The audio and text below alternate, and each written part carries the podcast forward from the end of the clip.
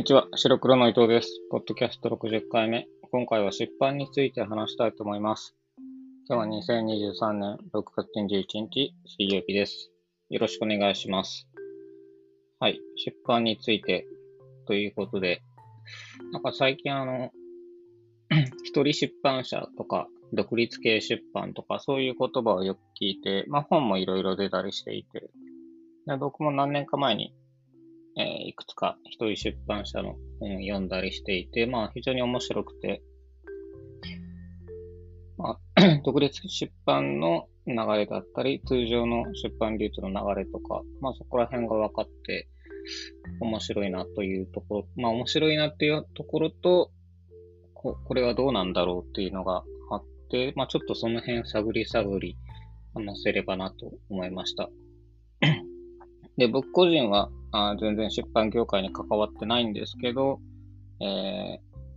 まあちょっと協調で本を書かせてもらったりとか、あと学生時代出版社で編集のアルバイトしたりとか、フリーペーパー自分で作ってたりとか、まあ多少、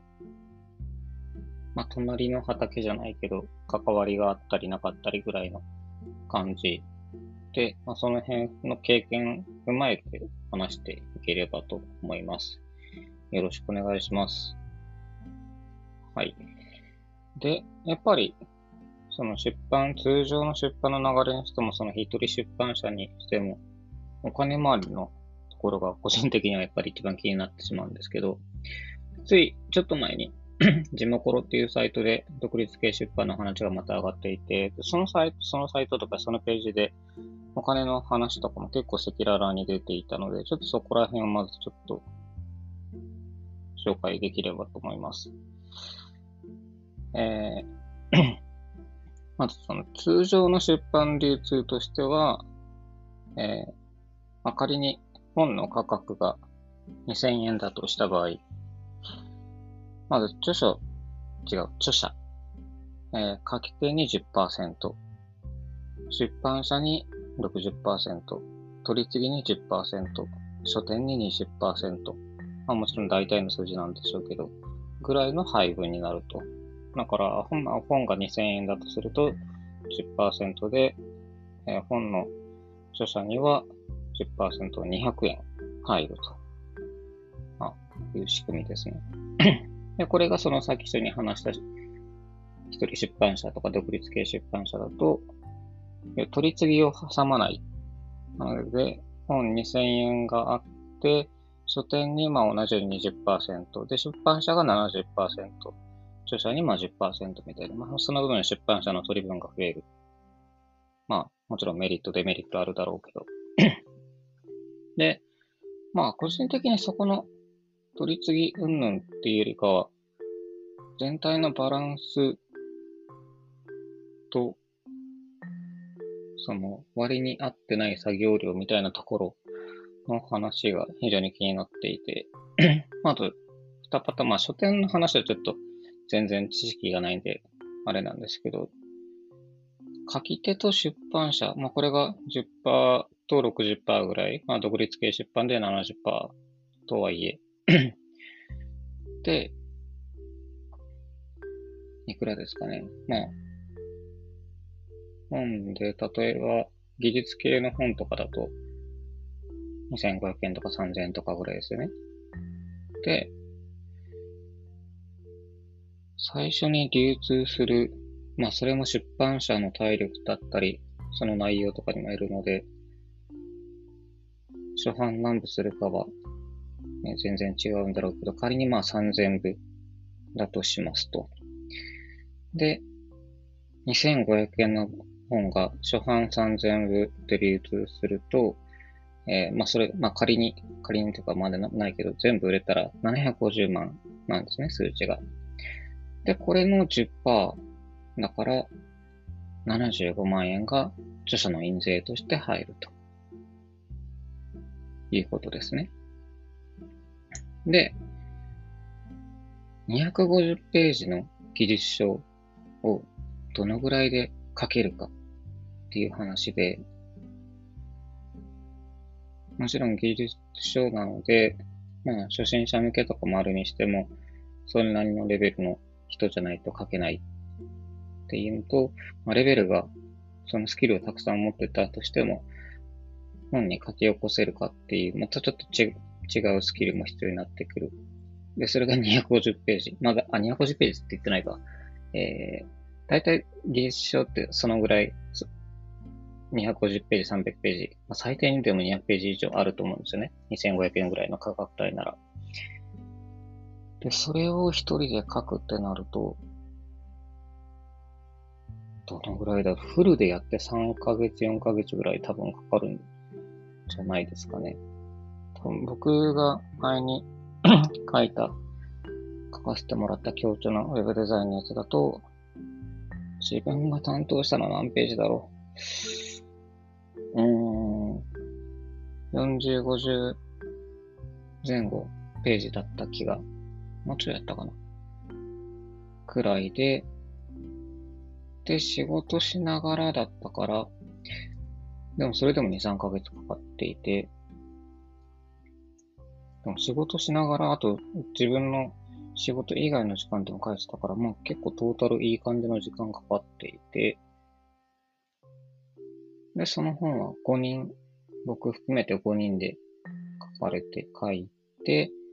何ページぐらい ?300 弱、250ぐらいかななんですよ。だから、まあ、一人の話でいくと、3ヶ月ぐらいかかって、得られる報酬は75万円っていうことになるんですね。で、まあ、それ自体も非常に割に合ってないなって思っているんですけど、じゃあ出版社がそれでボロ儲けか、その出版社だけ60%と70%取ってっていうと、それはそれで全然そうではなくて、出版社としても、えっ、ー、と、さっきの数値でいくと、仮にまあじゃあ、通常の60%の話でいくと、全部売れてない750万の60%だから450万か。うん。で、ここからその本の制作費、まあ、印刷費だったり、えー、デザイン費だったり、構成費だったり、あとはその、その会社の 関わってる編集者の給与だったり、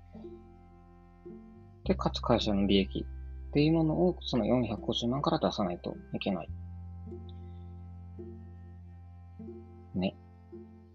ってなると、全然、賄えない。多分、場合によってはもうその時点、初版がバッと売れた時点でトントンか赤字くらいだと思うんですよ。で、さっきの地元のところでえー、制作費の内訳みたいなのが載ってたんですけど、内訳じゃないけど、発行部数4000部の本で、印刷でページが400ページぐらいで、印刷費が200万ぐらいかかっていると。で、執筆、編集、発送、営業、出版する費用とか、まあそこら辺でもろもろ100万以上かかってるんじゃなかろうかという話ですよね。うん。だからそれぐらいかかって、一冊あたりそのぐらいかかっているっていうことは、もう初版のみだと、出版社も、まあもちろんね、ギリギリ黒になる計算で回すんだろうけどね、全然出版社ばかり取り分多くてみたいな話にはなってないと思うんですよ。まあ一番もちろんね、コストかかってるので。だから、よく言われる、著者だけ10%、8%みたいな、出版社がめちゃくちゃ取り上がってみたいなのは、そもそも全然そんなことはないと。まあ、それとは別の問題で、著者は著者で、全然成立してない。だってまあデザイナーにしろエンジニアにしろ、いや、こういった業種の人って、めちゃくちゃ大雑把に言うと月100万ぐらいが基準だと思うんですけど、売り上げの。それで考えると、3ヶ月、そうね。あの記号で一人、仮に一人で、それしかやらないってした場合、うん、でもめちゃくちゃ頑張っても2ヶ月は絶対かかる。3ヶ月はやっぱいると思うな。で、報酬が75万円。今、初版3000部で計算してるけど、出版社次第では初版2000部とか、いうこともあり、まあ、だとジャンル次第で。なので、著者にも出版社も全然割に合ってない。まあ、取り次ぎと書店は全然ちょっとすいません、わかんないので なんともですけど、でもまあ書店だけで考えても、ね、2000円の本が売れて400円の利益ですからね。なんだっけ、最近は、買い取りじゃなくて、一旦、こう、返品できるシス組みなんですよね。あんまわかんないけど。ということを考えると、まあ、取り次ぎが何やってるかそんなに詳しくないから、ここはちょっと保留置いとくとしても、どこの著者、出版社、書店もそんなに大きな利益になってない。それがまあメガヒット、その増刷して何部も何万部とか吸って初めて著者も出版社も書店も潤うことになると思うんですね。だから、まあそう、ちょうど別の話になるけど、なんかラーメン屋の記事が上がっていて、まあ原価高すぎるからお店そら潰れるよねみたいな話があって、その価値に見合った価格を提供すればいいじゃんみたいなライターさん書いてたけど、でもラーメンはラーメンのなんとなくの適正価格というか、要はランチ代に、ね、まあ場所にもいるけど、どのぐらいお金かけてくれるかっていうのがあるので、で、それがその本に対しても、なんとなくやっぱある。技術書だったら、まあ、安いやつで2、3000円ぐらい、みたいな。小説だったら、いくら ?1000 円、2000円ぐらいまあ、文庫本もちょっと安いけどというのがあるので、なんかその、原価から計算してない。本当にその最適な担当者に最適な利益がいくようにってなると、今の話でいくと、著者には、まあ、彼に200万ぐらいは、まあその分時間かかってるから、その分、そのぐらい最初に入らないとおかしいよね。出版社も当然相当お金かかってるから、もうちょっと取り分増やさないといけないよね。ってなると、読者に届く時のお金っていうのは、2000円じゃ全然この内容だと無理。まあ、3500円とか4000円とかになる。まあ、そうするとそんなに売れなくなるとかいう、まあ、ジレンマはもちろんあると思うんですけど、なんかでもそこじわじわ上げていかんことにはね、なんか自利品だし、なんか出版社、出版っていう業態自体がもう、なんか半ばギャンブルというか、博打というか、どれか一個、メガヒット。だから、漫画がやっぱり一番売れるだろうから、ね、それはジャンプとか、熱く売れるところもやっぱり確保したいだろうし、他の本ってのはなかなかね、あとそのちょっとまた変わるけど、さっきのラーメン屋の話でいくと、まあ本、あそっか、なんだっけ、まあやべ、続き話とっちらかるけど、本結局買う世代って、ある程度、5、60代より上って一気にこう、購買率が下がるらしくて、なんでかっていうと、もう十分今までその人は、まあもちろん本読む人でも、たくさん買ってきているっていうのと、今図書館で大概の本読めるので、で、じ年配者の人は時間があるし、別に買わなくて図書館行って借りて読む。まあ別にそれはもちろん若い子でもそうなんだけど。で、だからそのご年配の人に対してアプローチしてもしょうがないから、まあ若い子、で若い子はお金がないし、ってなると30代、40代の人向けに。まあ、その、まあ僕ら世代とかなるけど、多少、まあその本が、読みたい本が、2000円だろうが3000円だろうが4000円だろうが、読みたかったら多分買う世代な気がするので、買う世代というか、それなりに多少、そういう娯楽とか仕事とかに使う本だったら、別に、そのぐらいかけてもいいわけだし、なんか、本の価格をもっと上げようぜっていう、まあそんなん言ったら、素人が そんなんで売れるかいってなるんだろうけどね。理想論だけで言うと、多分そうしないと。だから、えー、デザイン費の話も、うちは別に出版、えー、本の、ね、えー、想定も、中のデザインもやらないんですけど、聞いた話によるとめちゃくちゃ安いっていうのは聞くし、まあ、雑誌とかだったら結構な地獄で、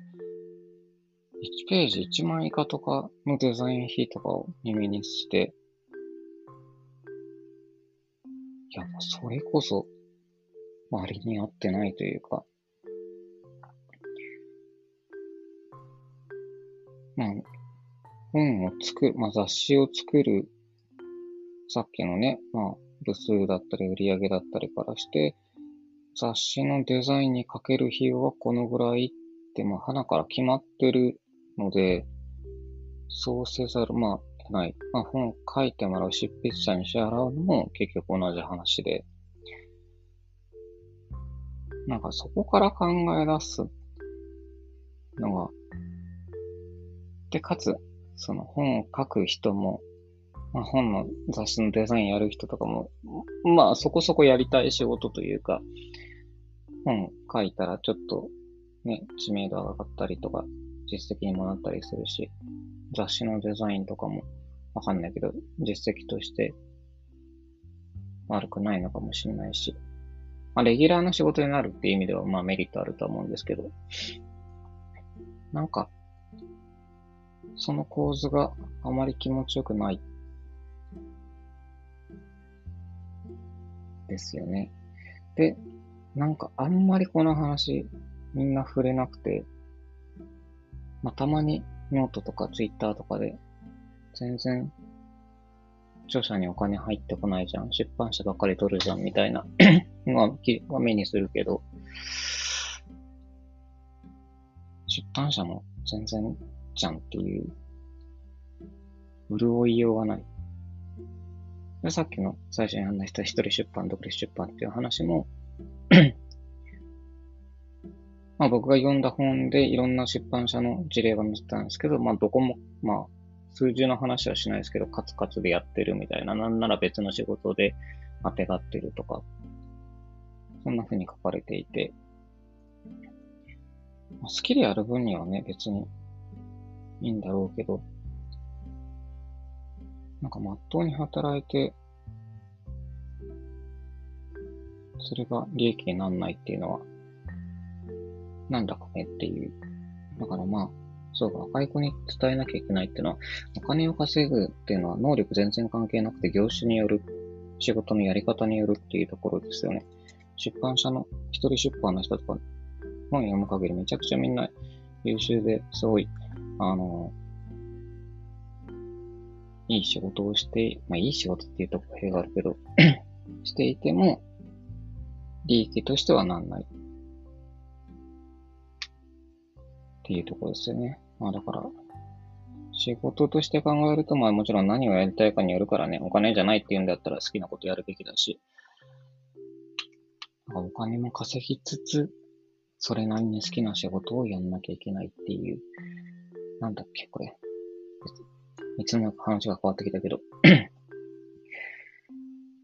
本屋は本屋でいろんな苦悩もあるし、中で見たな。なんかそもそも地方の本屋だったらそもそも仕入れられないみたいな人気の本。とか、もちろん本屋は どんどんどんどん潰れていって、小さいところも大きいところも、うちの最寄りの駅でも、ここ数年で 2点ん？駅の中とあそこで2点で、1点しかないもんね、今。うん。で、実際、本屋、まあ本屋で買うこともあるけど、さっと Amazon とかで買ったり予約したりした方が早いので 難しいですよね、本屋は本屋で。はい。っていうところで、まあ出版の話、出版ってかほとんどお金の話だったけど、全然オチもまとめもなんもないんですけど、まあ、